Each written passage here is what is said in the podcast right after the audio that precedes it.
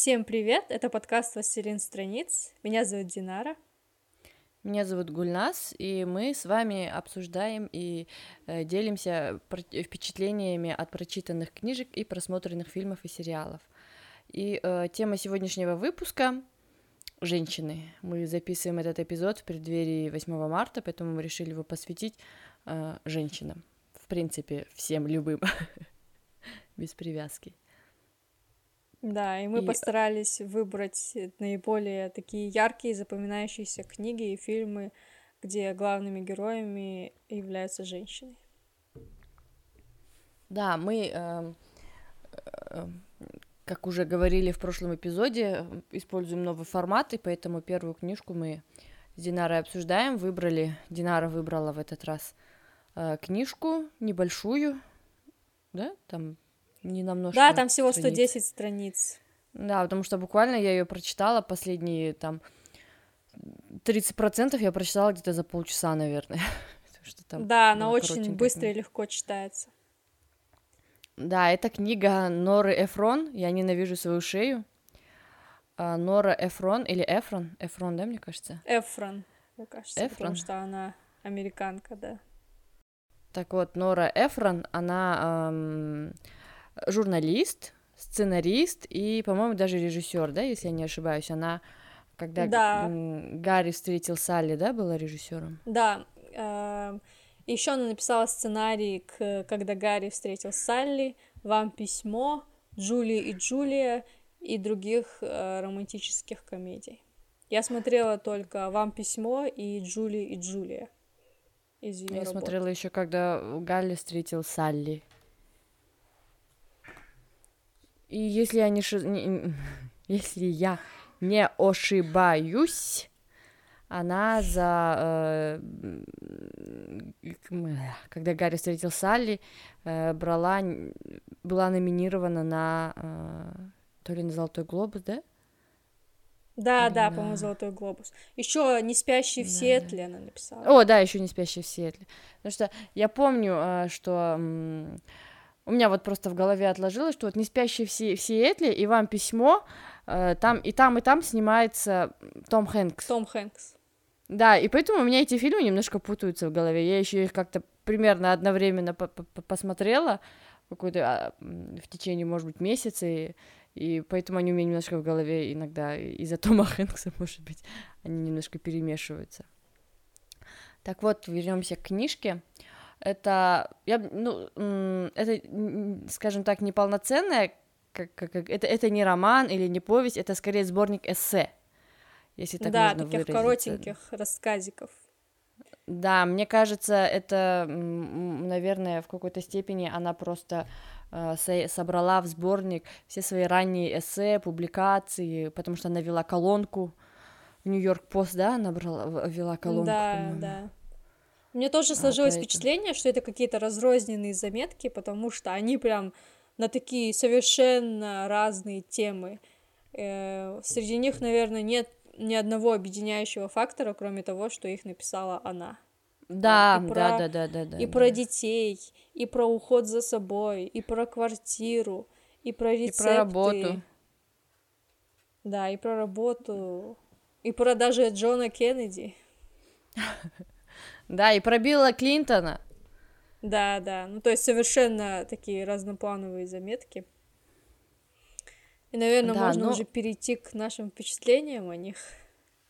Да, ну, а, я вот тебе уже говорила в, в процессе чтения, что на начало мне не очень понравилось, потому что мне показалось, что она там пыталась, когда вот шут шутила, да, там какие-то обороты использовала. Ну, может быть, это просто, не знаю, мне не зашло, не мой формат, но uh, мне показалось все ее шутки и все такое какими-то потугами, что она там пытается что-то остроумное написать и все такое. И даже вот эту вот ситуацию с анекдотом про евреев, она там, получается, анекдот один абзац, а она к нему подводку два абзаца писала, и не просто подводку, что типа там какая-то предыстория, да, или такая, а просто она говорила, э, что я вам сейчас расскажу анекдот, но на самом деле он у меня получится не смешной, потому что для того, чтобы написать, э, чтобы рассказать его смешно, я э, не того пола, у меня нет еврейского акцента, у меня нет то-то, то-то, и вообще, на-на-на, и я уже в последние предложения думала, господи, да, потому что расскажи этот анекдот и все. Зачем мне вот эти все твои измышления, что ты не сможешь его смешно рассказать? От того, что ты пытаешься, скажем так, заранее оправдаться за то, что анекдот может быть не смешным, он уже для меня не смешной. Потому что, ну, это же шутка, ее надо говорить быстро и искрометно. А, я, конечно, не отрицаю того, что у него очень цепкий взгляд, она замечает такие вещи, и она умеет видеть э, не новость, она умеет видеть историю, она умеет видеть историю в, казалось бы, обыденных ситуациях, но, тем не менее, конкретно вот в данном сборнике эссе, некоторые ее эссе мне показались вымученной юмористическими, потому что как будто бы она старалась написать их смешно и Э, как-то там изощриться, особенно вот про шею.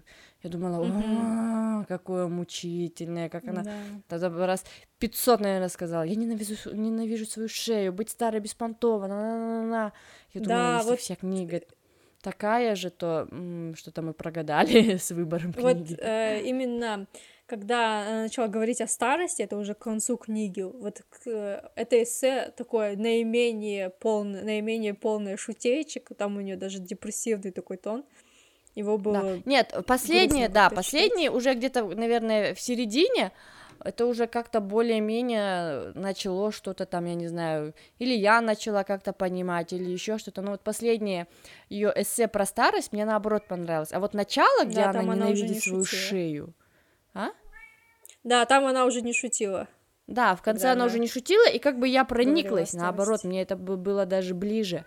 А вот когда а, она в самом начале говорит, я ненавижу свою шею, о боже мой, она такая дряблая, о боже мой, я ненавижу свою шею, она ужасная, почему люди не понимают, что, они, что их шеи ужасные, если у вас хорошая шея, если вам 19, у вас хорошая шея, носите все открытое, о боже мой, какая у меня ужасная шея, я ее ненавижу, ненавижу, ненавижу, ненавижу, и я думала, надеюсь, что не вся книга, она не будет говорить всю книгу о том, что она ненавидит свою шею.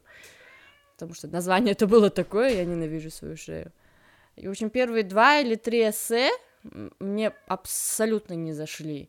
Я их буквально читала через силу, потому что я понимала, что раз уж мы выбрали эту книгу эм, для обсуждения в подкасте, я должна ее дочитать а потом mm-hmm. уже дальше как-то либо я поменяла свое отношение и стала проще относиться к тому, как она пишет, что она пишет, не ожидая от нее чего-то сверхъестественного, либо действительно там уже были темы, которые, ну, не то что были близки, а так более понятны, может быть, что ли. Угу. У меня э, главная претензия к ее э, эссе была в том, что они были такие поверхностные, то есть она ни о чем, как бы она не вдавается в детали ни на какую тему. Мне кажется, самое э, подробное ее эссе посвящено ее квартире. А всем остальным о детях, там, о работе, о семье. У нее там э, в одном эссе есть намек на то, что ее отец отравил ее маму. Я когда это прочитала, я mm-hmm перечитала заново, чтобы понять, что я не ошиблась. И она просто мимо, мимоходом это упоминает, но зато квартире она уделяет там несколько страниц. И именно про квартиру, мне кажется, эссе получилось таким наиболее душевным. Это, наверное, да. потрясающая она же, она же если говорит, она была она... готова заплатить 24 тысячи долларов просто за право снимать ее. Ужас Да, вообще, это я вообще с этого офигела. Но с другой стороны, она же говорит, это Нью-Йорк, типа, это для да, них нормально. Я даже не знала, такое. что там так принято. Просто за право арендовать квартиру. Она еще взяла кредит, она взяла эти 24 тысячи долларов в кредит, просто чтобы да. снять квартиру. И это не считая стоимости за квартиру. Полторы тысячи долларов в месяц. Да, полторы тысячи. Это, это, это дешево для Нью-Йорка, по ее словам. Кстати, да, вот зато еще... у нее была восьмикомнатная квартира. Да, да, восьмикомнатная квартира, это, конечно, звучит шикарно. Угу. А, мне и если честно, вот говоря о других эссе, э, я вообще не поняла смысла ее эссе про ее стажировку в Белом доме. Ну, то есть она, видит, ну, угу. понятно, что она хотела сделать пародию на ту девушку, которая призналась в том, что Кеннеди приставал к ней, когда она стажировалась в Белом доме, uh-huh. а к Нори Эфрон э, Кеннеди не приставал, и она просто рассказала об этом. Ну, то есть она из ничего сделала эту историю. Практически она там ни о чем не рассказывает. Просто она провела лето в Белом доме, где ей не дали стол, и она просто простояла все время там возле какого-то стеллажа да. с книгами. И один раз, проходя мимо нее, Кеннеди что-то прошептал. Это все, что она может рассказать о своей стажировке в Белом доме. Но мне, если честно, это было наименее интересно читать. Даже про шею было интереснее, чем про эту стажировку в Белом доме, если честно. Да, я, если честно, вот большинство эссе, я даже, они у меня в памяти так и не остались, мне кажется, это такая проходная книга для меня стала. Я вот запомнила про то, как она стала журналисткой, и вот это мне более-менее понравилось, когда она там рассказала, как она попала в Нью-Йорк Пост. Я подумала, хм, интересно, как она говорила там. Да, да, она... когда написала пародию на Нью-Йорк Пост. Да, да, да, да. И ее сразу mm-hmm. за, за это взяли на работу. Как она там э, какую-то историю начала, типа, как расследовать, а там выяснилось, что э, э, как бы изначально предпосылка была такая, что там какие-то там, не знаю, чуть ли не политические процессы и все такое, а по факту выяснилось, что дело это в обычном адюльтере. И она такая, типа, ну, я обожаю свою работу за то, что ты можешь узнавать всякие такие истории. Я подумала, да, да, я тебя понимаю, работа журналистом, она такая. Я думала, может, да, и расскажи расскажет... больше об этом, да, расскажи больше об этом. Да, Они... я думала, она еще расскажет mm-hmm. про свои сценарии и все такое. Она действительно как-то так. И, и я думаю, э, здесь претензия должна быть не в принципе к тому, что она там написала эту книгу, собрав в нее по поверхностное эссе. Я все-таки склоняюсь к тому, что это скорее всего ее колонки. Обычно колонки, они же и бывают такими. Там сколько там тысячу, тысячу или две тысячи э, слов просто рассуждений на какую-то актуальную тему. Потому что я другого объяснения не вижу, что она так по верхам, по верхам все это делала. Потому что просто, mm-hmm. если бы она была просто такая неглубокая, поверхностная женщина, блин, она бы не номинировалась, она бы не, не сняла такие фильмы, которые там дофигища у них было не то что премии, а там просмотров и все такое, которые сколько лет, а до сих пор на устах. Я так думаю. Ну да, может быть, просто это не лучший образец ее творчества, именно эти Может эссе, быть. Потому что я знаю, да, что у нее еще несколько романов, которые она написала до этого. Да, может быть, может быть. если честно, эту книгу просто выбрала, можно сказать, наугад, потому что я про нее очень много слышала. Где-то, наверное, года два назад ее все читали в русскоязычном инстаграме, и многие хвалили. И я, если честно, думала, что она... Я думала, что она чем-то напоминает... Эм... Есть же книга режиссер сказал, э, там холодно, одевайся теплее. А, вот это классная книга. классная, да, да, да, да. Вот она реально смешная. Ее написала Олеся Казанцева. Она реально да, смешная, да, да, да, и я прямо, я прямо в голос смеялась, когда ее читала до пяти утра, не могла заснуть, ну, точнее, я могла да, заснуть, но я не, не вообще не оторваться мне хотелось было. читать и читать, да. Про ее котика. Я думала, что это будет что-то вроде этого. Да, про котика mm. Митю, про диван. Я, я, я, я потом, я потом ее нашла в Фейсбуке и прям просто сидела, смотрела фоточки, потому что видео, потому что в книге все равно многого не было того, что она там в Фейсбуке описывала. Это реально смешно. А, насчет Норы Эфрон, я думаю, эм, я думаю, эта книга, она, ну, наверное, скорее для такого какого-то легкого чтения, вроде как, если вы не хотите сильно заморачиваться, но в то же время хотите такое провести э, приятное, скажем так, приятное время за чтением легкой и не обременяющей книги, то, наверное, она для этого подойдет. А, если же вы ищете что-то более, не знаю, осмысленное, такое наполненное какими-то там э, скрытыми посылами и все такое, то, наверное, лучше поискать какие-то другие ее произведения. Потому что, в принципе, она все-таки журналист, и она э, режиссер, и в этом плане, в плане подачи информации, подачи истории, у нее с этим все нормально.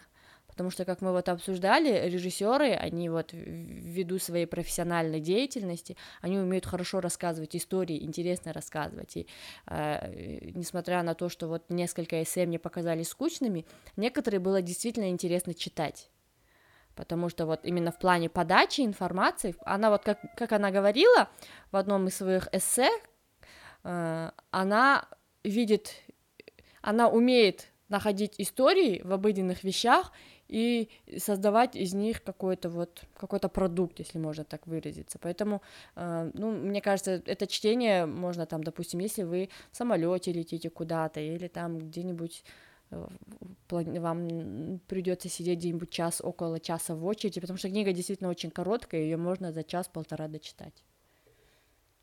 Да, или где-нибудь в самолете. Ну, то есть да.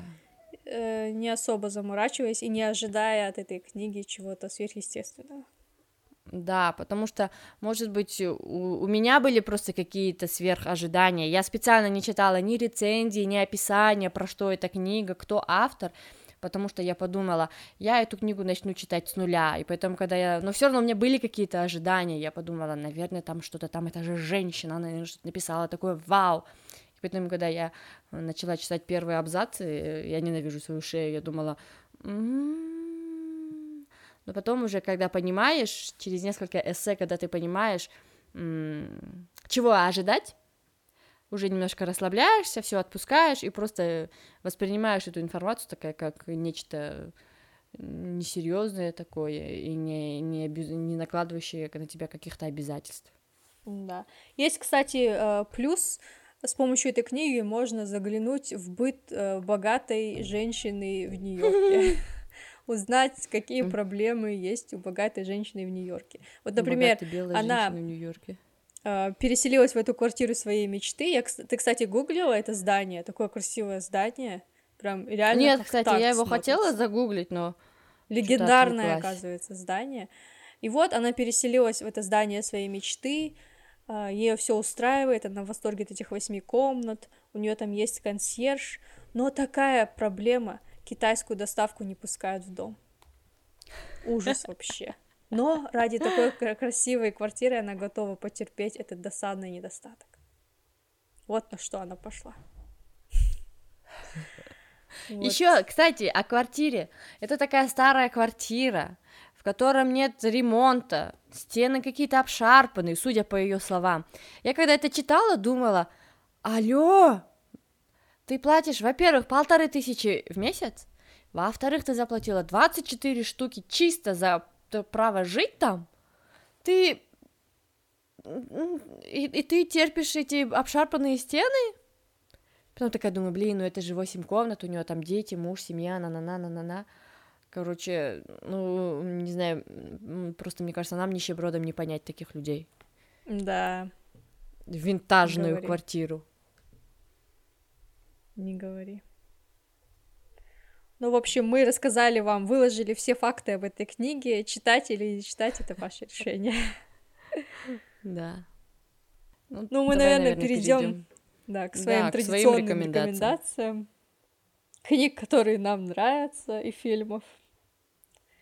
И да. я бы хотела начать с книги французского писателя. Э, так, конечно же, я забыла его имя. Сейчас, секунду, только что главное. Я готовилась, я даже... Динара, ты что, да, не начала... готовилась, не писала себе шпаргалочки? Я начала даже, я даже прочитала, перечитала 20% этой книги в преддверии подкаста. Ого! Да, чтобы напомнить себе, потому что я ее читала довольно давно. Ее написал mm-hmm. французский писатель Франсуа Мориак, и книга называется mm-hmm. «Тереза де Скейру». Mm-hmm. И она такая довольно старая, она вышла в 1927 году. С тех пор было, по-моему, всего две экранизации. Uh-huh. Книга рассказывает о главный герой женщина Тереза Дескейру, которая неудачно вышла замуж, не по любви. И из-за этого пострадала. Uh-huh. Получается, книга начинается с того, что Тереза Дескейру выходит из зала суда. И сразу мы узнаем сразу интригу э, э, романа. Мы узнаем, что ее обвиняли в попытке отравить мужа. Ого. Но из-за до суда дело не дошло, потому что ее муж э, подтвердил ее версию событий, и ее дело прекратили за отсутствием состава преступления. Чуть позже мы узнаем, что она действительно пыталась отравить мужа, но он mm-hmm. э, для того, чтобы уберечь ее от тюрьмы, наврал следствию, подтвердил то, что ее слова, э, лишь бы э, дело не дошло до суда. Угу. А почему она его пыталась отравить? Или это спойлер? Вот. Нет, это не спойлер. Uh, Это не спойлер, но это происходит постепенно. Получается, начинается uh, роман с того, что она выходит из зала суда, ее встречает отец, который садит ее на карету и отправляет обратно к мужу. Она живет uh-huh. в очень отдаленной деревне французской, и... а ее отец живет в городе он отправляет ее обратно к мужу, и она едет и по пути вспоминает все, что привело к этой ситуации, и вообще mm-hmm. всю жизнь свою до этого, и mm-hmm. как она, 30-летняя женщина, уже разочаровалась в жизни фактически. Mm-hmm. Да. Она вспоминает о своем детстве, как она росла, э, единственная дочь своего отца, ее мать рано умерла, и отец с самого детства готовил ее к мысли о том, что она выйдет замуж за сына их соседей Бернара. Угу. А, получается, ее семья, семья Ларок и а, семья ее му, ее будущего мужа Дескейру. Это две самые богатые угу. семьи этого региона, и у них единственных из э, тамошних э, владельцев ферм, у них единственных остались э, такие обширные угодья. И так получилось, угу. что их земли граничат с друг другом, друг с другом. То есть... Угу. А, а, им надо как, они, типа, как у них есть королям... одна граница. Да, да, да, да. Да, и весь край считал э, закономерным, что они, что Бернар и Тереза должны пожениться. У них ведь земли граничат. Им ничего не остается, кроме как пожениться. Они да. должны пожениться а, и это логично. Это логично. Это же логично, да. да. И ей всю жизнь это внушали. И то же самое внушали Бернару. И, ну, а Тереза как-то особо об этом не задумывалась, ну, надо и надо. Она как-то плыла по течению, ну ладно, сказали, она вышла за нее. Не, ну да, ей просто в голову вкладывали эту мысль, и она просто не задумывалась о том, что есть какая-то другая опция, потому что да, никто да, об этом она... не говорил, а сама она, да. Да, она никогда даже не покидала свой округ. То есть она училась в пансионате, но он был тоже недалеко. Она никогда не была в Париже, например. Она вообще не представляла себе другую жизнь. И вот она вышла замуж за Бернара и поняла, что он вообще ей не нравится. У них есть, у них вообще нет ничего, ничего общего. Себе. И она его не то что не любит, ей с ним скучно угу. просто. То есть он, он угу. у него у них нет общих интересов. Она любит читать книги, а он нет, допустим. Им угу. не о чем разговаривать. Угу. И даже когда она беременеет и рожает дочь, она не чувствует привязанности к своей семье. То есть ей кажется, что все это не настоящая жизнь, а что ее жизнь еще не началась. И она не Блин, верит это в то, ужасно. что... Да, это ужасно депрессивно. То есть она видит, что ей не для чего жить. То есть ей вообще не интересно. Все эти люди, с которыми mm-hmm. она всю свою жизнь была знакома, они говорят одни и те же вещи, обсуждают одних и тех же людей, и ей вообще не интересно с ними общаться. И угу. вот когда она едет в карете к своему мужу, э, который решит ее дальнейшую судьбу, потому что она без мужа ничего не может делать, он решит, что с ней делать дальше, ведь она пыталась его отравить, то есть она едет, и она не знает, что ее ждет в будущем, и боится этого. И пока она едет, она вспоминает, что когда она выходила замуж, э, ее главной радостью было не то, что она выходит замуж, а то, что теперь у нее появится сестренка. Получается, сводная сестра ее мужа ее подружка угу. детства. Ее зовут Анна А-а-а. Делатрав. И она, когда выходила замуж, больше всего радовалась, что теперь они будут сестрами с ее подружкой. То есть это была ее главная такая мотивация выйти замуж именно за этого человека. Вот. Потом там будут еще несколько событий. Анна влюбится в молодого человека, и Терезу отправят к этому молодому человеку, чтобы как бы внушить ему, что он должен уехать, потому что у Анны тоже есть заготовленный жених, за которого ей логично выйти замуж. И Тереза должна отвадить этого молодого человека от Анны. И когда mm-hmm. она берет на себя эту миссию, она начинает разговаривать с этим молодым человеком, его зовут Жан Азеведо. И она, из его слов, она понимает, что он, он же учится в Париже. Из его слов угу. она понимает, что есть и другая жизнь. То есть ей не обязательно всю жизнь сидеть здесь, рожать детей и вообще ничего не видеть. Угу. И она начинает мечтать о какой-то другой жизни. Но она не знает, как ей добиться этого. Угу. И она, по сути, она неплохой человек она не злая, она не, не замышляла убить своего мужа. Просто она заметила, что однажды он выпил двойную дозу своих капель. Он сам не заметил, а она заметила, но ничего не сказала. И ему стало плохо. А потом она подумала, действительно ли ему стало плохо из-за капель. И купила капли и подмешала ему ту же дозу. И ему опять стало плохо, и он чуть не умер. И вот тогда-то У нее просто был научный интерес. Да, ну то есть она не желала ему смерти, она просто хотела что-то изменить mm. в своей жизни. И mm. для нее этот э, способ изменить этот привычный уклад жизни, для нее это был единственный э, путь, как она могла изменить свою жизнь и нарушить эту рутину. И у нее это получилось, конечно же, когда ее замысел раскрылся, то в ее жизни такое началось, что она после этого перестала читать книги, потому что она понимала, что ее жизнь интереснее и в то же время хуже любого романа. Пока шло все это расследование, Uh, у них они с мужем uh, действовали заодно, несмотря на то, что она пыталась его отравить, он до сих пор лежал uh, в кровати, но он делал все, чтобы помочь ей. Она после каждый раз после общения со следователем приезжала домой к мужу, они обменивались информацией, и адво... она, адвокат через нее говорил мужу, что ему лучше сказать, какие ему лучше показания дать, чтобы снять с нее подозрения. Ничего себе. Это, это очень ну, неплохой, в принципе, у него муж, если так посмотреть. Просто да, он проблема в том, что она его человек. не любит, да. Просто они Просто оба... она его не любит, да. И они очень разные люди. И хотят да. разных вещей. Я не буду, кстати, говорить, чем заканчивается, чтобы хоть какую-то интригу оставить, но конец, я думаю, вас не разочарует. Он такой неоднозначный, mm-hmm. но в то же время такой э, подающий надежду, несмотря на то, как mm-hmm. мрачно начинается. Но мне э, этот роман, здесь главное не сюжет, а то, как э, Франсуа Мориак описывает своего персонажа Терезу. Мне она показалась mm-hmm. настолько реальной женщиной, то есть она не какой-то картонный персонаж, она реальная женщина со своими недостатками и со своими достоинствами. То есть она не, он не скрывает от нас никакую ее сторону. И он, она не кажется каким-то искусственным персонажем.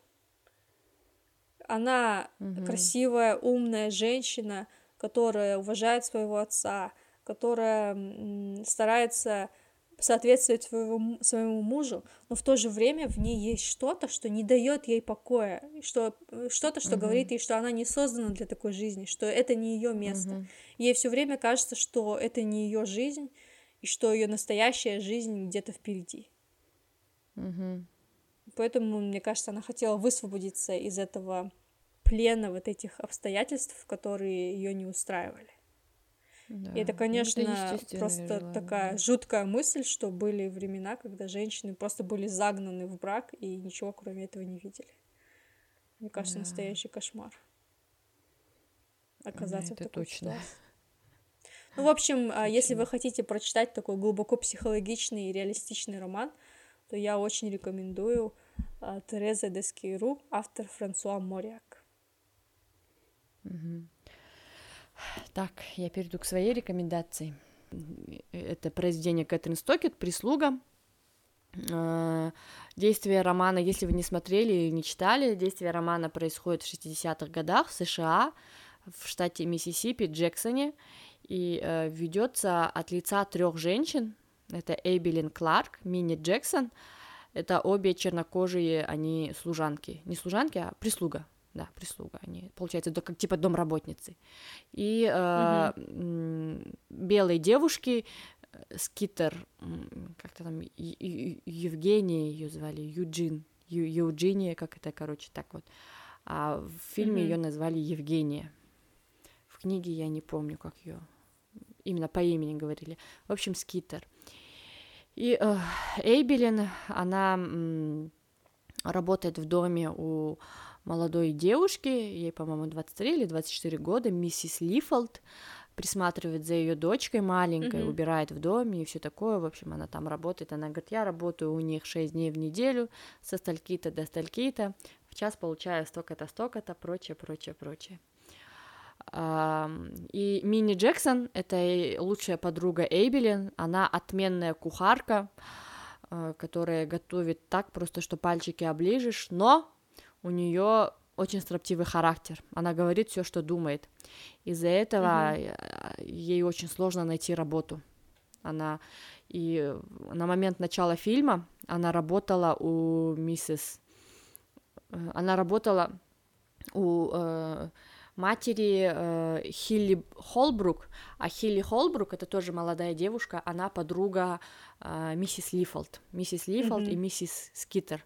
Получается, они все вместе, скажем так, подружки, учились в школе и все такое вместе, на-на-на, и вот выросли, потихоньку начали выходить замуж, рожать детей.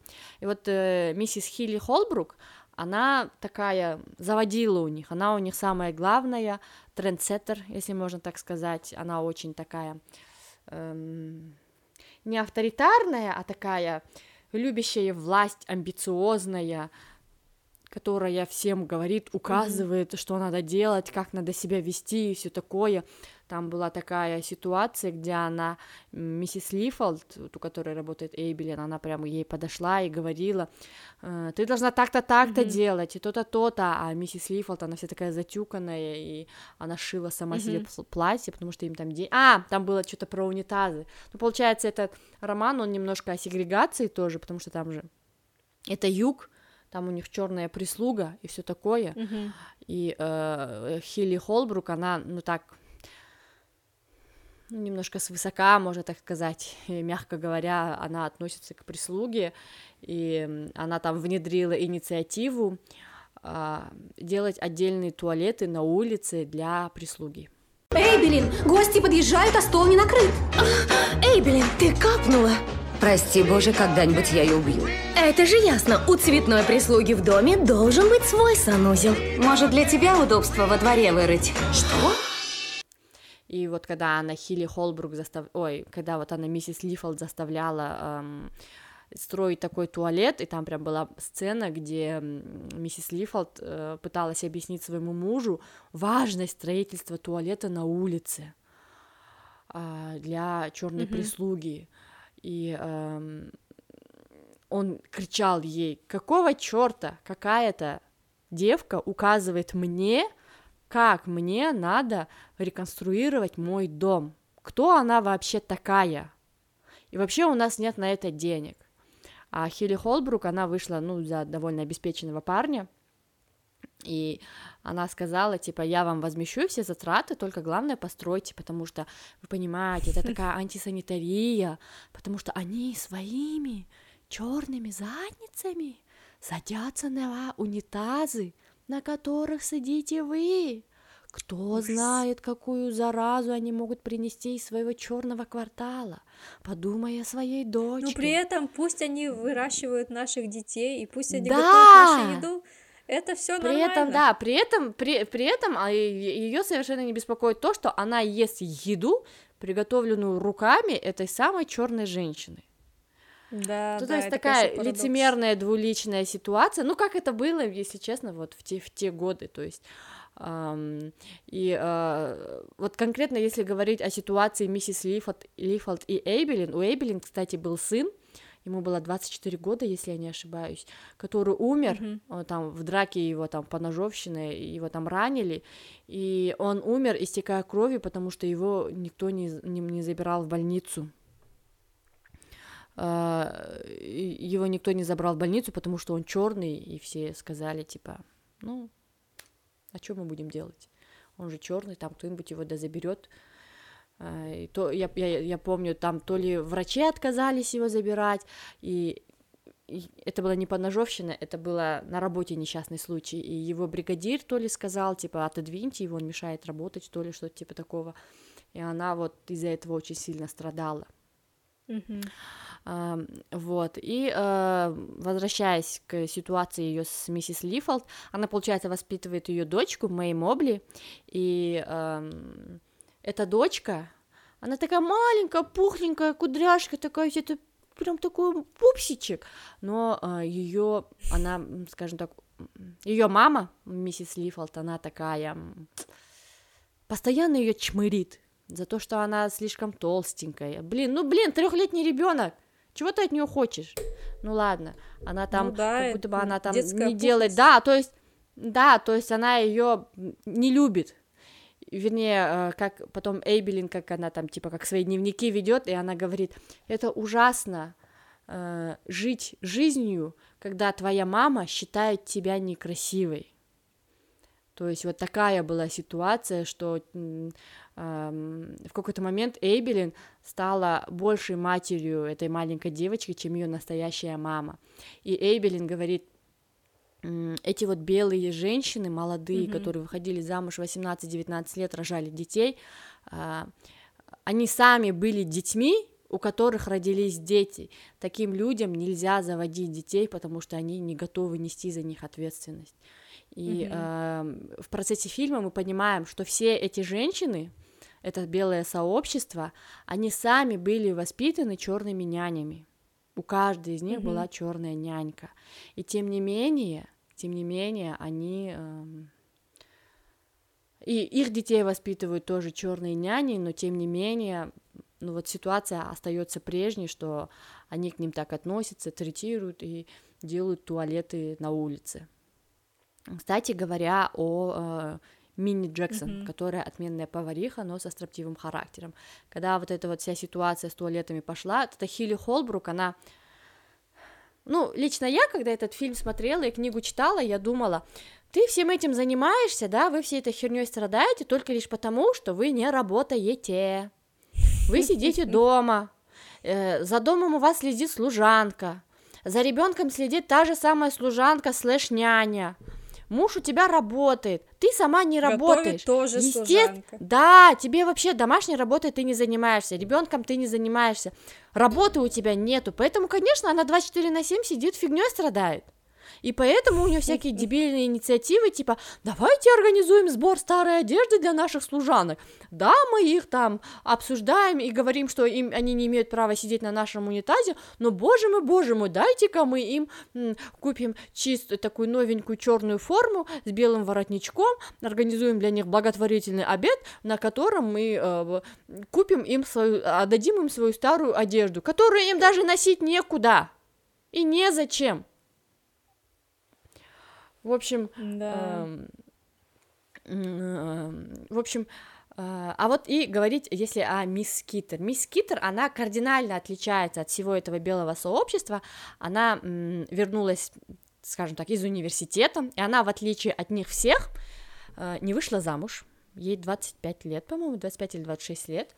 Она не вышла замуж, и вроде как даже и не собирается. Она хочет стать, если не писателем, то хотя бы журналистом. Она собирается стать журналистом, ищет э, подработку. Она пришла э, в газету, вот местную газету э, вот этого Джексона, и ей дали mm-hmm. рубрику какой-то женщины, которая писала статьи, как помочь в домашнем хозяйстве. И mm-hmm. когда вот Скитер вернулась домой, своей маме, у нее, кстати, не очень отношения с мамой там тоже, она когда к ней вернулась, она сказала, а где моя черная няня? А, они сказали, ну, она уехала, все, у нее контракт закончился, она решила уехать к своей дочери, и Скитер говорит, такого не может быть, она бы со мной обязательно попрощалась, что-то вы темните. Он говорит, нет, нет, нет, все нормально, все нормально, она просто взяла, уехала. А, и она такая думает, блин, я же ничего не знаю про это домашнее хозяйство. И она прошла, пришла вот к Лифолд, миссис Лифолд, и говорит, можно я, пожалуйста, с твоей Эйбелин буду сидеть, и пусть она мне помогает с ответами на статьи, ну, на, на, на, на запросы читателей. Mm-hmm. Потому что я, говорит, вообще не шарю уже в домашнем хозяйстве. Говорю, да, да, конечно, если только это не будет мешать э, исполнению служебных обязанностей Эйбелин, и Эйбелин такая говорит, да не, не, норм, я буду мыть посуду и отвечать, и они там в процессе, все такое, и э, начинают, скажем так, налаживать как-то отношения, что ли, типа такого, и э, она у нее спрашивает про свою няню и говорит, она куда-то уехала, даже не попрощалась, а Эйбелин так многозначительно на нее посмотрела, говорит, спросите у своей мамы, в чем дело. Mm-hmm. Вот, и, в общем, э, Скитер, она вот кардинально от них отличается, она человечно относится ко всей прислуге, она не считает их каким-то, не знаю, второсортным, второсортными людьми, она э, не относится к ним высокомерно, наоборот, пытается максимально э, дружелюбно с ними общаться, во-первых, э, во-вторых, она э, не приветствует действия этого сообщества и ее подружек. Вот, и в какой-то момент она решает написать историю о том, как живут черные женщины на юге. И она звонит в одно издательство и говорит, типа, вот такая-то история есть. И ей говорят, запишите. Она договаривается с одной из прислуг, она договаривается для начала с Эйбелин, записывает ее историю, отправляет, и им говорят, mm-hmm. ну, нужна история как минимум дюжины и они, mm-hmm. она пытается выпросить у остальных служанок э, их истории, чтобы они рассказали их истории, но все отказываются, но потом там происходит одно такое событие, э, которое, кстати, инициатором которого стала та самая Хилли Холбрук, местный дьявол mm-hmm. в юбке, и э, происходит это событие, после которого все служанки округа дают свои, рассказывают ей свои истории, она собирает, потом она прижимает свою мать в угол, узнает, что стало с ее няней, всю эту историю публикует, и они, она формирует из нее книгу и отдает на публикацию. А, я, наверное, дальше уже не буду рассказывать, что произойдет, потому что я, по-моему, пол, пол сюжета уже рассказала концовка и э, вообще сам, сам, сама по себе книга, она поднимает такие вопросы не только расовой сегрегации, а положение женщин в то время. И э, когда ты читаешь, ты понимаешь, что, ну, 60-е, да, в те годы у женщин особо прав не было. И mm-hmm. если пос, даже посмотреть по тому, что они поголовно все, никто не работал, работали только черные женщины. И то какие-то у них адские условия были а все остальные, они, белые женщины, они просто сидели, курили, обсуждали, сплетничали и занимались якобы какой-то благотворительной работой. Имитацией бурной ты, э, деятельности. Да, имитация бурной деятельности. И э, на фоне всего этого история Скитер, которая идет вопреки всем этим устоям, и несмотря на то, что ей 25 или 26 лет, она уже глубоко старая дева по тамошним меркам, но она, она этого не стыдится, более того, когда ее знакомят с каким-то перспективным парнем, а он ей не нравится, она ему открыто об этом говорит, и когда он какие-то препятствия или говорит ей, мне не нравится то, что ты там пытаешься писать книгу или все такое, она ему говорит, ну и да, что мне делать, что мне теперь все это бросить? Он говорит, ну да, мы можем с тобой пожениться, ты будешь там заниматься домашним этим.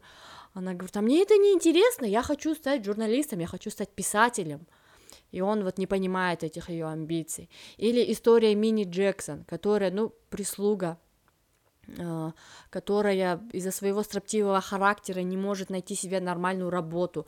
Она еще страдает от своего мужа, и тем не менее она находит силы вот как-то существовать, поднимать своих детей и не опускать руки и продолжать жить. Эйбелин, у которой сына практически его там убили, да, если можно так сказать, потому что если бы ему была вовремя оказана медицинская помощь, он бы выжил. И вот истории всех этих женщин, они как-то, ну, можно даже сказать, вдохновляют. Вдохновляют, потому что, а, когда они готовили эту книгу, это было практически чуть ли ну, не связано с угрозами их жизни, но тем не менее они настолько хотели рассказать правду, они настолько хотели изменить ситуацию, что они не побоялись, и они это сделали, и э, все-таки рассказали свои истории, невзирая ни на какие там последствия, хотя как бы они там не боялись, что они будут страдать и все такое. И э, это тот случай, когда и книга хороша, и фильм.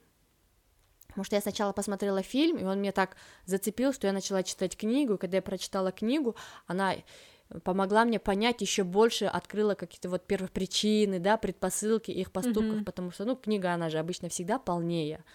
Вот, да, и да. Э, по, да, поэтому я советую это произведение, несмотря на то, что оно там про далекие 60-е годы и про расовую э, сегрегацию, которая, ну, скажем так, не совсем близкая теме Казахстана, но тем не менее в свете э, в свете того формирования сильных женских характеров и судеб его очень это и книгу смотреть и, и книгу читать и фильм смотреть очень интересно поэтому я советую.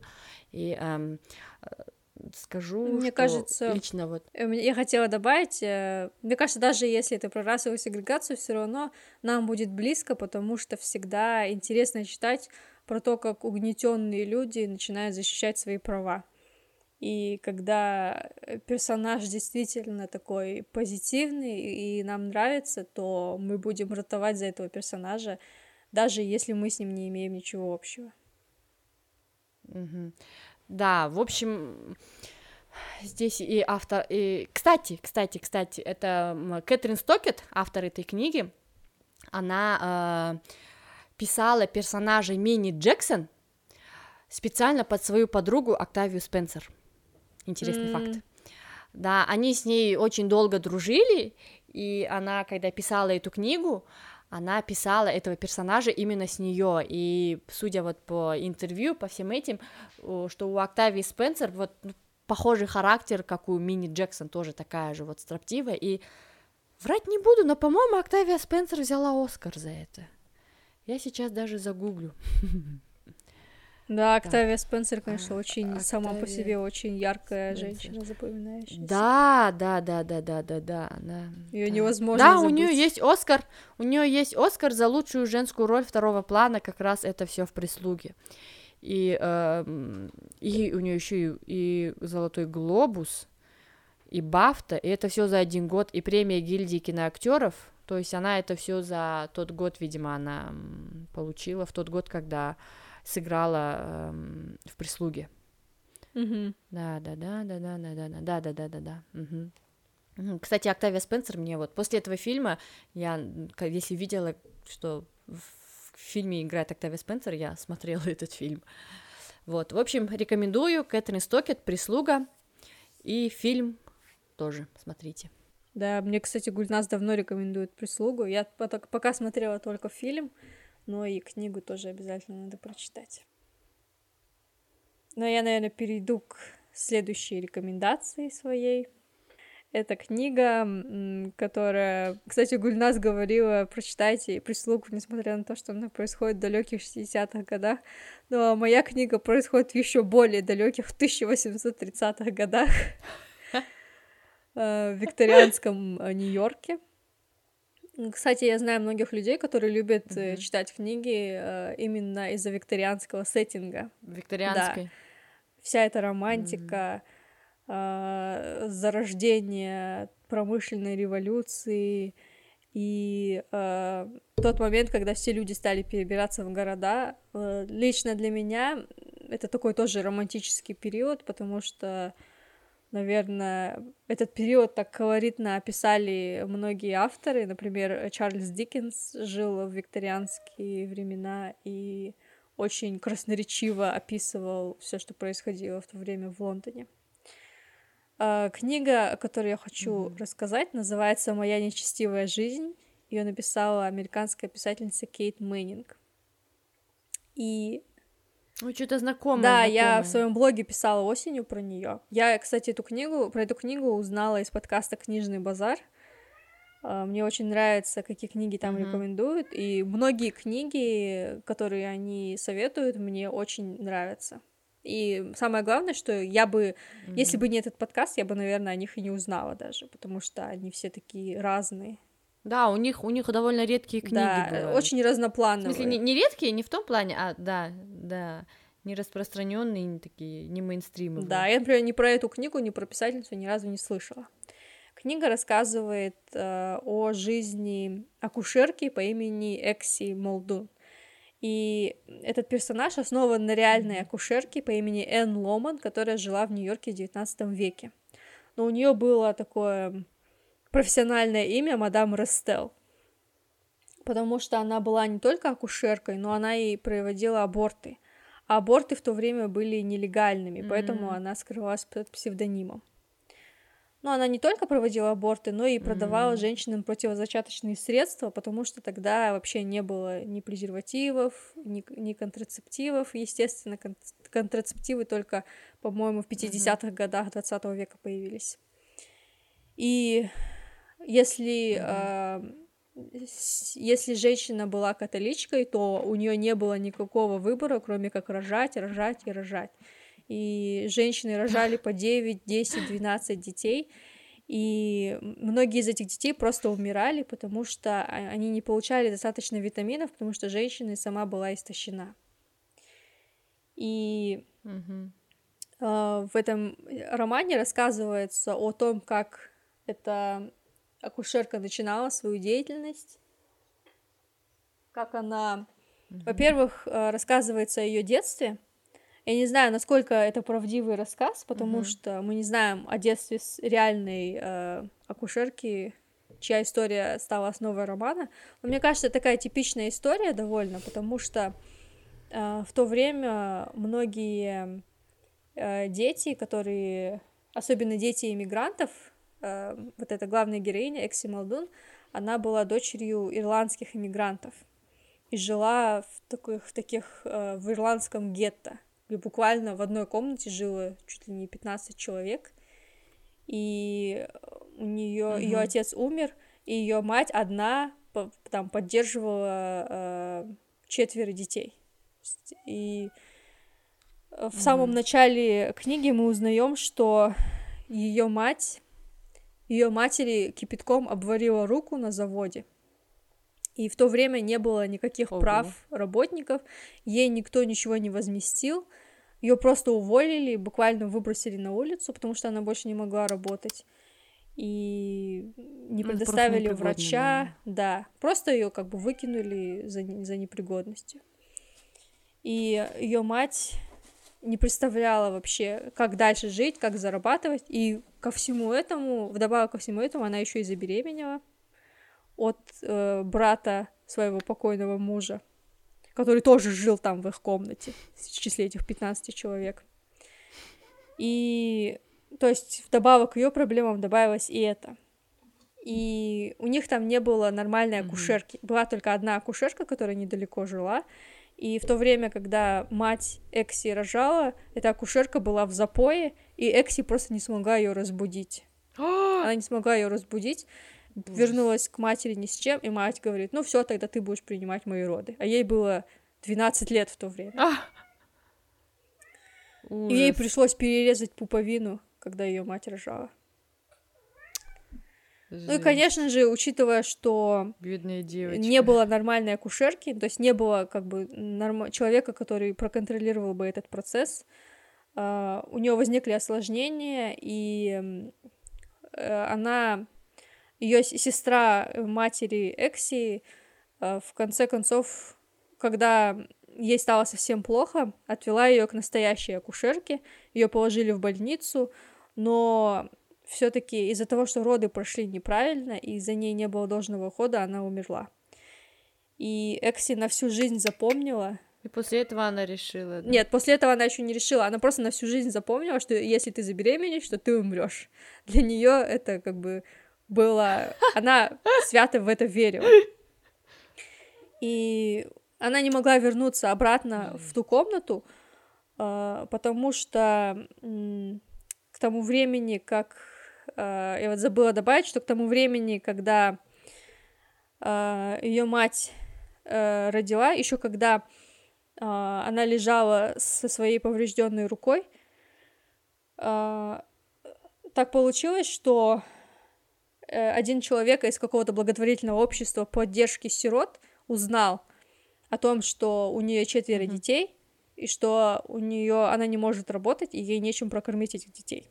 И он предложил матери, давайте мы возьмем uh-huh. ваших детей и передадим их другим людям. То есть вы не сможете их вырастить, поэтому мы просто отдадим их фермерам. Вон в Айове, угу. в Вайоминге, допустим, ну, как, есть... Какая, какая добрая Да, есть, есть, говорит, фермеры, у которых нет детей, у них куча еды, э, и он еще, конечно, не говорил, что у них огромные территории, которым нужны работники, что типа вот да. Им нужны дети, давайте мы отдадим ваших детей им. Нет, если, если он, да, если он настолько прям хотел помочь ей, там, не знаю, он бы лучше бы сказал, типа, давайте мы вам, не знаю, поможем оплатить лечение или будем давать денежки, чтобы вы могли содержать своих детей, а не так, типа, о, давайте мы ваших детей отдадим другим людям. Ну, Офигеть, им проще было так сделать. И эта мать, ну, как бы, она согласилась, потому что она думала, что это будет лучше для них. Детей забрали, угу. посадили на поезд, э, отвезли их э, в какой-то там штат, где их всех, вот их э, собрали всех э, в церкви в небольшом городке. Туда, в эту церковь пришли люди, которым нужны дети, и просто люди выбрали себе детей. Некоторые буквально по зубам выбирали, Ужас. чтобы э, ребенок был здоровый и мог работать. И так вышло, что у Экси была младшая сестренка, где-то которой было лет шесть, и братишка, которому было всего uh-huh. полтора годика. И их забрали. А ее никто не выбрал. Точнее, ее выбрала одна семья, но Экси начала упираться, кусаться, драться, и в итоге от нее отказались. Она хотела остаться mm-hmm. в этом городе, чтобы потом забрать своего брата и сестренку, но ей не разрешили остаться, mm-hmm. и она вернулась на поезде обратно вернулась обратно, сбежала из приюта Ужас. и вернулась к своей матери. А так к тому времени уже была беременна. И вот так получилось, что когда мать умерла, Экси осталась Бедная, одна. Ее дядя и тетя не хотели ничего угу. с ней общего иметь. И акушерка, у которой, которая пыталась помочь матери, когда та уже была больна, взяла ее к себе ученицей и служанкой. Угу. И так она и стала да. акушеркой, ну, да? Первоначально она не, не, не собиралась становиться акушеркой, а, она просто работала служанкой, но, конечно же, она не могла не видеть, а, как проходит работа. Угу. И однажды, когда ей было 15 лет, она осталась одна, и акушерка и ее муж, врач, куда-то ушли, по-моему, в театр. На крыльцо, на крыльце оказалась беременная девушка, которая которая вот-вот уже рожала, и она не слушала никаких возражений девочки о том, что она одна, ей 15 лет, и она не акушерка. Эта девушка прям там, чуть ли не в прихожей легла и говорит, все, принимай у меня роды, я рожаю. И она приняла роды у этой девушки. И когда это произошло, Такая и простая. хозяйка вернулась, увидела, что та приняла роды, и она поняла, что у нее есть потенциал, и ее можно научить своему делу. Mm. Вот. Я оп- описала mm. столько событий, но Прикольно. это буквально, не знаю, процентов 20 книги, потому что там столько всего происходит. А, когда Экси становится старше, она, она выходит замуж, и вместе со своим мужем она строит целый бизнес на э, продаже этих, э, во-первых, противозачаточных средств самодельных, во-вторых, mm-hmm. брошюр, которую ее муж готовил, просто брошюры о том, как предохраняться, там, как планировать беременность, mm-hmm. как ухаживать за собой, если вы беременны, ну, то есть, чтобы потреблять достаточно витаминов. То есть не все там было связано с контрацепцией. Это mm-hmm. были такие обучающие брошюры, потому что люди вообще ничего не знали. То есть об этом. Ну, то есть никто никому ничего не говорил, mm-hmm. особенно девушки, они ничего не знали. Ну, Им да, говорили, кто, кто им матери? Да, и матери говорили, вот наступит брачная ночь, ты все узнаешь. Пока тебе лучше не знать, это знание тебя испортит. И поэтому они все жили в неведении. Да, я вот, говоря о половой безграмотности, я вспомнила Бриджертонов.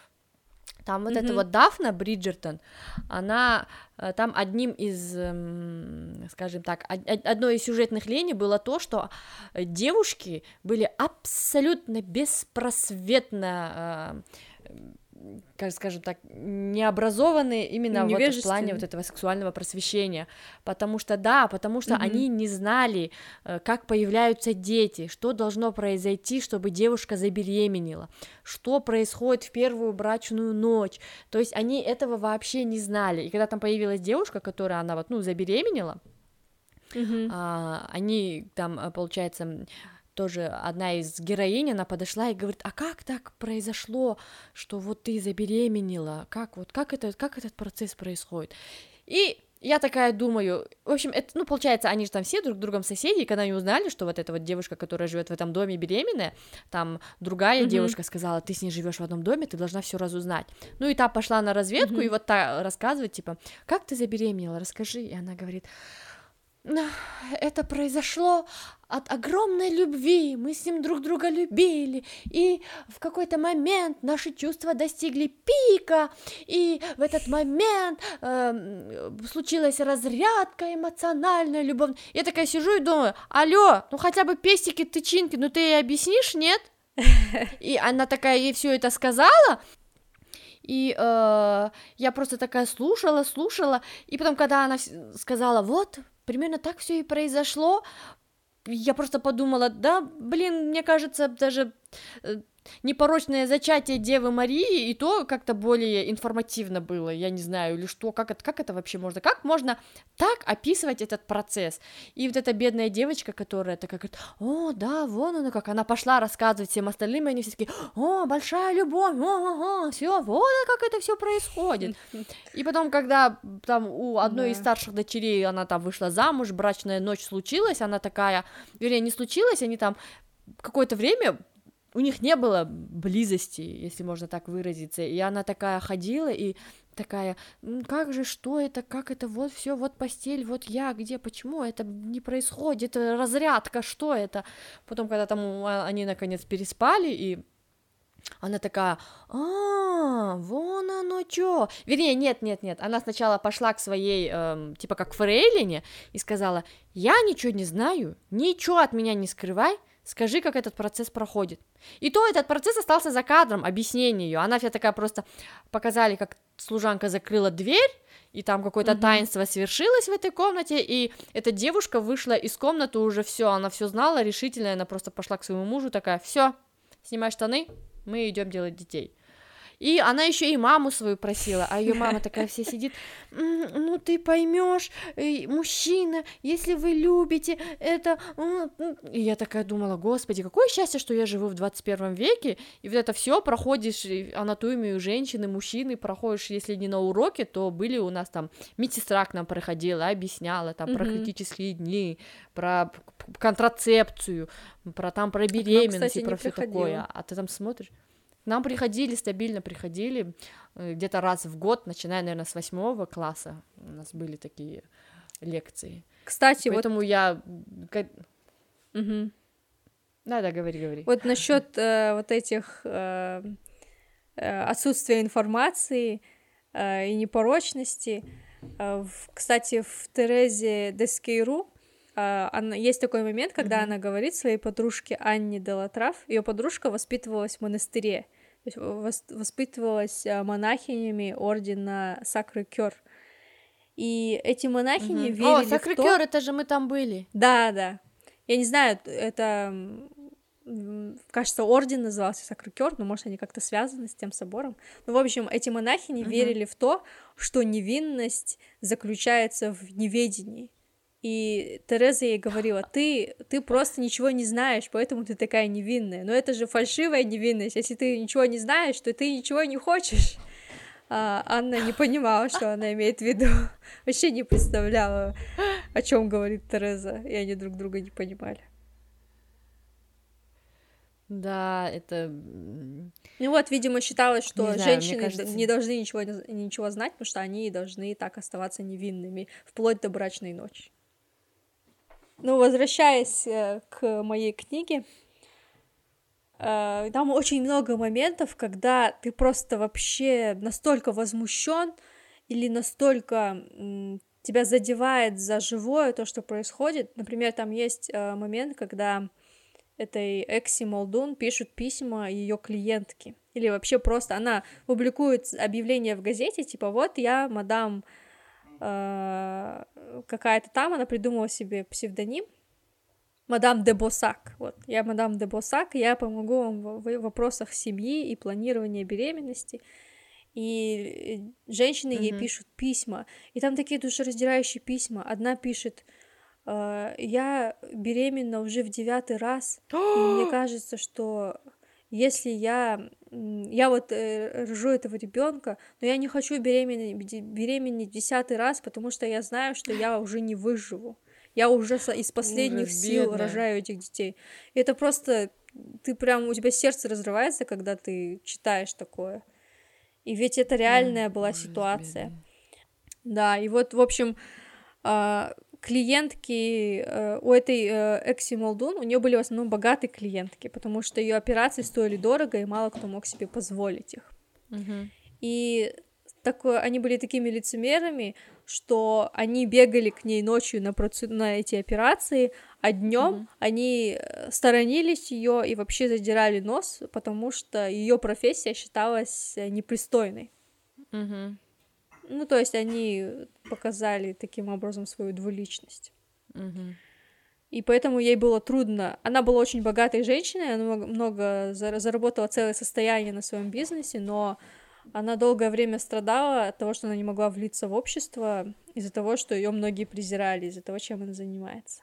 Ну, да, и в то же время э, были люди, которые мешали ей в работе. Например, там есть один персонаж, который тоже, это прям не основан, это прям реальный персонаж, Энтони Комсток, такой э, так называемый борец за мораль.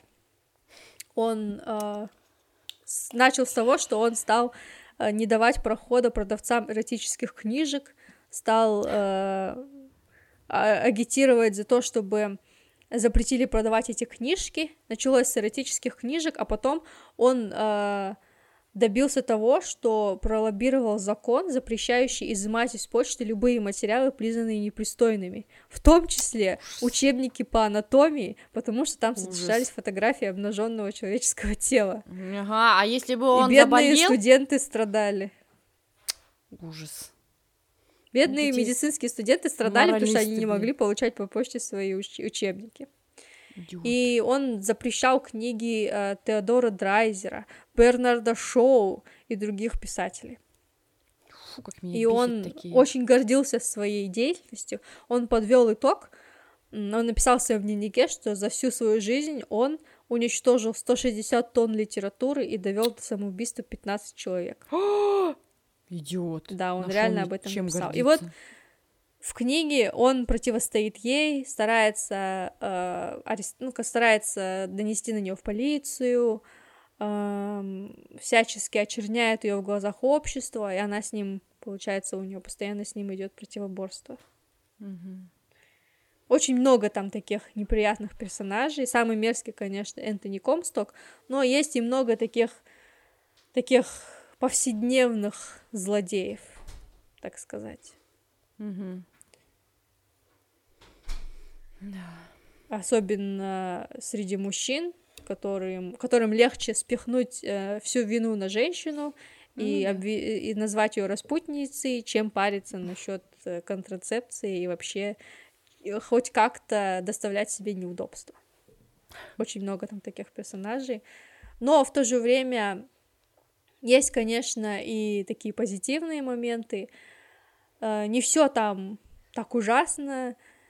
Э, к счастью, находятся и добрые люди, которые встречаются и на пути Экси, и других э, девушек.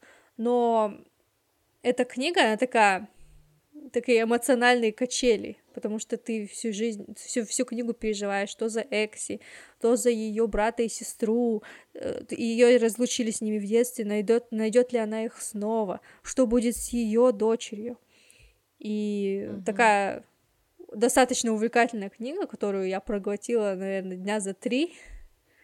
И вообще тоже не могла спать, э, не могла есть, пока не дочитала ее.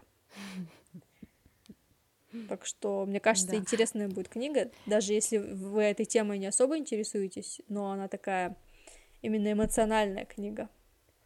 Кстати говоря о том, что вот об увлекательных книгах я хотела, вспомнила ту, нашу Нору Эфрон, про которую мы в самом начале говорили, mm-hmm. и это ее эссе про книги, где она рассказывала, что она хотела быть и э, Анной Франк, и Анной из Зеленых мезонинов, и кем она mm-hmm. только что она не читала, она всеми этими персонажами хотела быть и проживала их жизнь. Mm-hmm. Потом она хотела быть в какой-то момент, она мечтала стать сиротой, чтобы ее родители умерли, а она жила в интернате формате. И я вот это вот момент, где она читала, что она погружается в книгу, и потом из этого мира ей очень сложно выбраться, я сразу вспомнила себя, потому что когда я подростком была, тоже когда читала, я мечтала, вот представляла себя на месте всех этих героинь, если я там читала. Да, я тоже. Знаю, да, да. Я подумала, о, надо же, я не одна такая. Ну, я, наверное, перейду к своей рекомендации. Следующая да, рекомендация моя недавняя. Это сериал, который еще идет. В данный момент снимается четвертый, э, готовится четвертый эм, сезон этого сериала. Я подсадила на этот сериал кучу людей, в том числе своего тренера.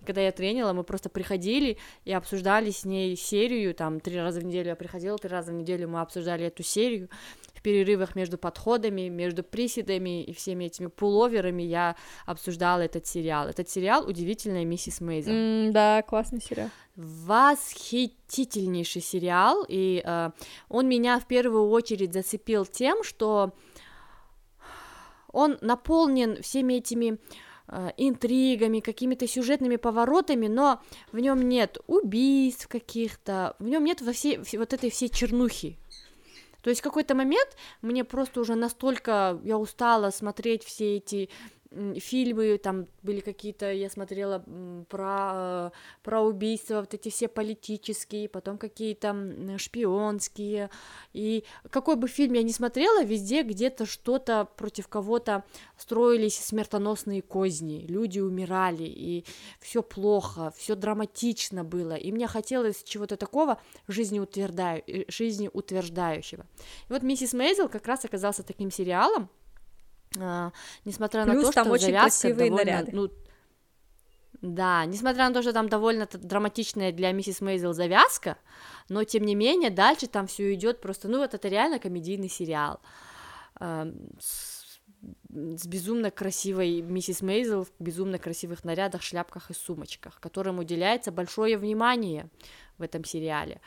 И, э, в общем, предыстория, вернее, сюжетная линия такая, миссис Мейзел это опять же 60-е, 50 конец 50-х, начало 60-х годов, миссис Мейзел, она замужем, у нее двое детей, мальчик-девочка, и э, ее муж, он в рабочее время там работает в компании, а после работы он пытается делать карьеру, карьеру стендап-комика.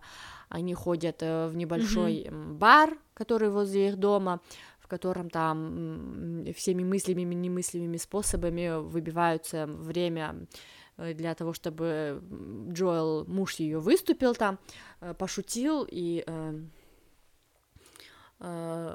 как потом позже, как позже выясняется, Джоэл шутил не свои шутки, он их воровал, шутил ворованными шутками, когда э, Мидж Бейзел об этом узнала, она просто для нее это было шоком, и в какой-то момент он даже чуть-чуть подворовывал ее шуточки, и она тоже сказала, mm-hmm. ай-яй-яй, Джоэл, нехорошо. И буквально в первой же серии, в первые несколько минут мы там знакомимся, Мириам, Джоэл едут на этот, э, на стендап, она его поддерживает, он говорит, о боже мой, я так нервничаю, она говорит, у тебя ты все сможешь, милый, ты молодец, ты самый смешной мужчина на свете. При этом, при этом а, она все это делает а, перед тем, как э, поехать эм, в этот бар, где будет выступление стендап-комиков, она готовит какую-то грудку из индейки, э, заворачивает ее, везет с собой, потом приходит в бар, пока э, муж со своими друзьями идут там за столики обсуждать какие-то свои мужские вопросы, она подходит к распорядителю этого стендап-шоу и всеми правдами и неправдами отдает ему эту, эту, эту, эту индейку или утку запеченную по особому рецепту, и всеми правдами и неправдами выбивает для своего мужа место в этом стендапе. И вот э, уже по первым минутам мы понимаем, что чему обязан, точнее, кому обязан Джоэл своими появлениями, этими редкими, скудными, но все-таки появлениями на сцене. Это, оказывается, организовывает все миссис Мейзел, жена его. И несмотря на то, что она такая ослепительно красивая, она вот вот сколько людей смотрели этот сериал, все говорят, она идеальная женщина, она умная, она искрометная, она красивая, она очень хозяйственная. То есть она полностью дом содержит, готовит, убирает, стирает, все это она делает. Ну, у нее няня есть там и все такое, но тем не менее, она не как те женщины из э, прислуги. То есть она все-таки занимается сама домом, и при всем при этом она умудряется вот эм, налаживать контакты, скажем так, работать нетворкером mm-hmm. каких-то местечковых. Она там со всеми с продавцом мяса хихихаха, чтобы выбить себе лучшее мясо. Да. Она там и, им нужно было делать какое-то мероприятие, и она с этим рэбе что там хихихаха, как-то она выбила его. То есть она вот умудряется создавать идеальные условия жизни для своего мужа, чтобы он не отвлекался и делал свою карьеру. И этот неблагодарный ублюдок берет, изменяет ей с какой-то своей секретаршей. Пенни. Которую зовут Пенни Пен. Да, вот такое дурацкое Это ее прям убивает вообще, да. Это когда она узнает ее имя, оно ее убивает. Она прям говорит, Пенни Пен? Пенни Пен? Ты изменил мне с девушкой по имени Пенни Пен? Это была его секретарша.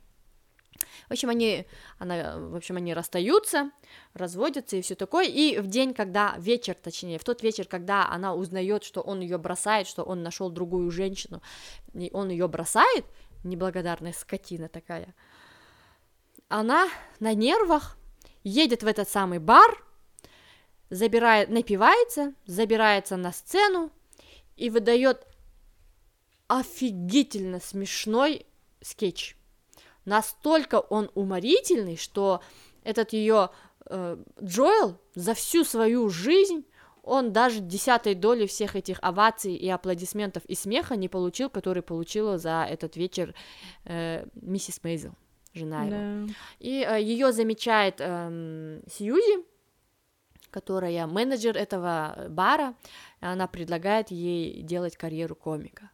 И вот с этого момента начинается двойная жизнь миссис Мейзел. И он ушел от меня к Пенни Пен.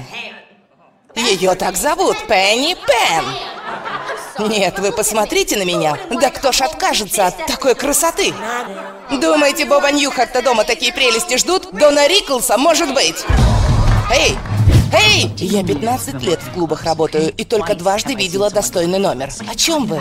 О твоей программе. Я же мать, нет у меня программы. Будет, когда мы закончим. И вот этот весь процесс того, как она борется со своими неприятностями, как она решает проблемы в жизни, в жизни своей, мне кажется, даже я не смогу, даже если я буду просто тупо пересказывать серии, я все равно не смогу передать все очарование и всю восхитительность этого сериала. А, в 2019 году, если я не ошибаюсь, в 2019 или 2020 году они взяли премию Эмми Настолько это офигенный сериал. А, и эм, за все эти три сезона Алекс и Мириам, они пытаются строить карьеру э, комика, и в процессе возникает столько комических ситуаций, взять хотя бы, по-моему, это был второй сезон, когда Мириам уехала в отпуск в пансион, и когда, кстати, Алекс, она, ну, Мириам, у нее, скажем так, довольно обеспеченная семья, у нее отец профессор, у него там причем какой-то пожизненный контракт, он очень хорошо зарабатывает. Да, Потом да, его, есть такая. Да, его мама, его мама тоже из обеспеченной семьи, ей тоже этот, э, у нее есть свой типа трастовый фонд и все такое. А, а вот Алекс, она, ну, буквально сводит концы с концами, живет чуть ли не в подвале, И когда Мириам говорит, я не могу, я летом уезжаю ну, в отпуск, она говорит, когда ты вернешься? Ну, через две недели, тогда все как раз и это ты сделаешь. Она говорит, я не могу через две недели. Говорит, ну, ну, то сколько ты уезжаешь? На три недели? Нет, я уезжаю на три месяца. И у Алекс там челюсть упала, и она говорит, что? Кто едет в отпуск на три месяца? Вы что, совсем сумасшедшие? Чем вы там будете заниматься?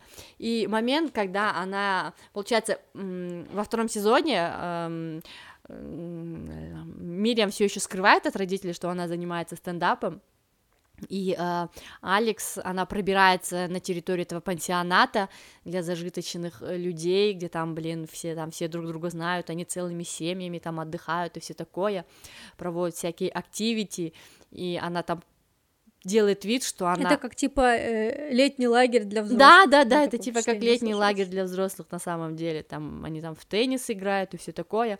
И Алекс входит с вот этим вантусом, вантузом ходит и делает вид, что она там работник и все такое, при этом она там где-то по телефону созванивается, в комбинезоне ходит такая, и все говорят, о, это что? И она там имя какое-то себе придумала, и ходит, она просто взяла этот вантус, закинула его себе на плечо, и, и Мириам говорит, почему ты с ним ходишь, с этим вантузом? Да. А Алекс говорит, если у тебя в руках вантус, к тебе вообще никаких вопросов, ты можешь спокойно передвигаться по всей территории и говорить, что ты там где-то что-то чинишь, и она с ним просто... Потом в какой-то момент она его потеряла. Это просто настолько вот уморительный сериал, и там таких моментов очень много на самом деле. Потом в третьем сезоне они там выезжают куда-то там в какой-то другой город, и э, там заселяются в гостиницу, в которой был бассейн, и в этом бассейне э, Мириам говорит, о, сейчас будем плавать в бассейне, а Алекс говорит, блин, я же не умею плавать, он говорит, как так, как так, я тебя научу, и вот эта вот сцена, где она учит ее плавать, это просто, не знаю, одна из моих любимых сцен, потому что она ее прям вот как мама ребенка, она ее учит. Давай, давай, давай, давай, Алекс, ты сможешь, ты сможешь, плыви. Но в какой-то момент Мириам уходит, и Алекс уже плывет, и она плывет, плывет, и там на английском языке я смотрела как раз с субтитрами, она плывет, а там как раз дети бегают и плавают и все такое. Она по собачьи плывет и говорит fuck, fuck, fuck, fuck, fuck, fuck, fuck, fuck. Потом ее кто-то толкнул, и она плывет и говорит, поверните меня, поверните меня, fuck, fuck, fuck, поверните, поверните меня. Ее дети так аккуратно поворачивают, и она плывет, плывет. Потом, наконец, она научилась плавать, и в этот момент у Мириам какой-то там рабочий, не рабочий, какой-то там то ли личный вопрос, то ли что, она по телефону пытается решить, и Алекс вокруг нее мокрая бегает и говорит, Мириам, Мириам, я научилась плавать, и Мириам такая откладывает телефон, говорит, о боже мой, о боже мой, я тебя поздравляю, то есть этот сериал, он не только о о женщине, о становлении женщины-комика в 60-е годы в Америке. Он еще и о женской дружбе, о том, как насколько разные э, Мириам и Алекс, вообще два разных человека абсолютно, и по статусу, и по внешности, и по поведению, но тем не менее в них вот есть, в них обеих есть одинаковый стержень, который вот стальной, который заставляет их, несмотря на все препятствия, несмотря на все, на все э, те проблемы, которые в жизни сталкиваются, с которыми они в жизни сталкиваются, он, он заставляет их идти вперед, не останавливаться и добиваться успеха. Э, это, опять же, сама и сама Алекс, которая вот ну, у нее вообще жизнь абсолютно не сахар, но тем не менее, он, тем не менее, она руки не выпускает, и она конкретно настроена на то, чтобы добиться успеха, и она его добивается в какой-то момент. Мириам, блин, ну у Мириам вообще там тоже ее бросил муж, изменился какой-то Пенни Пен, родители ей говорят, ты вообще не того, ты вообще не за того замуж вышла. Когда они узнали, что она стендапер, они там ее чуть ли не отлучили от семьи. Квартира она лишается, и в итоге ни, ничего она не может понять. Муж у нее там потом внезапно нашел себе какую-то девушку, она ходит, но тем не менее, она на все это, все эти проблемы, она решает, и она это делает так. Эм, как будто бы как бы легко, и она, с чем бы она ни столкнулась, она не опускает руки, она просто такая думает, так, а как же я могу решить эту проблему? И все это, все это на фоне того, что она женщина в 60-е годы в Америке. То есть, когда она говорит, что она вот комик, женщина-комик, эм, ей чинят именно препятствия в этом плане другие мужчины. И там была серия, где она должна была выступать, скажем так, в одной связке с мужчинами, и постоянно на нее, когда смотрят и говорят, вот следующий наш комик, э, удивительная миссис Мейзел. И все таки типа, у, женщина, и начинают ее там в своих каких-то скетчах, кто-то ее обсуждает и все такое. Она на это не реагирует, и она, ну, просто делает этих мужиков с их каким-то чудовищным чувством юмора. Эм, в этом сериале эм, поднимается, ну, очень много вопросов, но вот что лично для меня было близко и э, скажем так, э, приятно.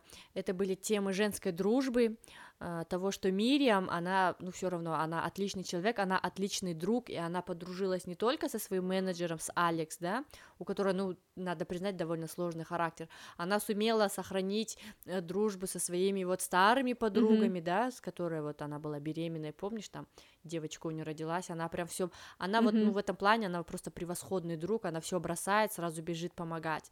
А, мне понравилось, э, что там э, очень так скажем так, аккуратно и в то же время так органично показывалась э, сюжетная линия того, что вот Мириам как женщина, как она вот справляется в 60-е годы, что к ним там столько требований, и при всем при этом там, если она может работать только там где-то секретаршей или там телефонисткой, потому что она в каком-то сезоне, она просто была консультантом в магазине красоты, все эти э, проблемные какие-то ситуации, они очень органично и очень тонко обыгрываются в такой юмористической форме, э, через э, какие-то даже в какой-то степени через стендапы, с которыми выступает Мириам. Я в основном благодаря тому, что слышала об этом сериале от Гульнас, тоже посмотрела его и тоже от всей души рекомендую.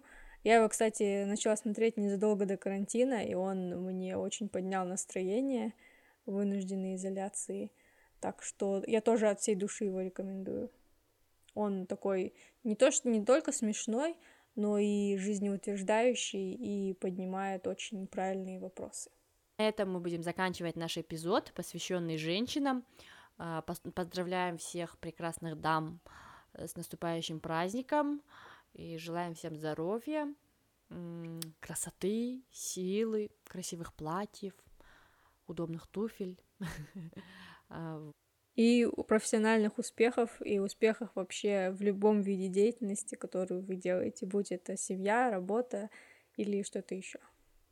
Напоминаем, что наш подкаст вы можете послушать на Apple или Google Podcasts, а также в Яндекс Музыке и на Подбине. Да, еще напоминаем, что у нас есть Инстаграм, властелин страниц, и есть почта, властелин страниц, собачка gmail.com, поэтому пишите нам отзывы, пишите рецензии, и, может быть, э, пишите, можете, можете написать свои пожелания и мнения, мы все обязательно прочитаем и а, поделимся этим. А также вы можете оставить нам оценки и комментарии в приложении Apple Подкасты. Да, на этом, наверное, будем с вами прощаться. Пока. Пока.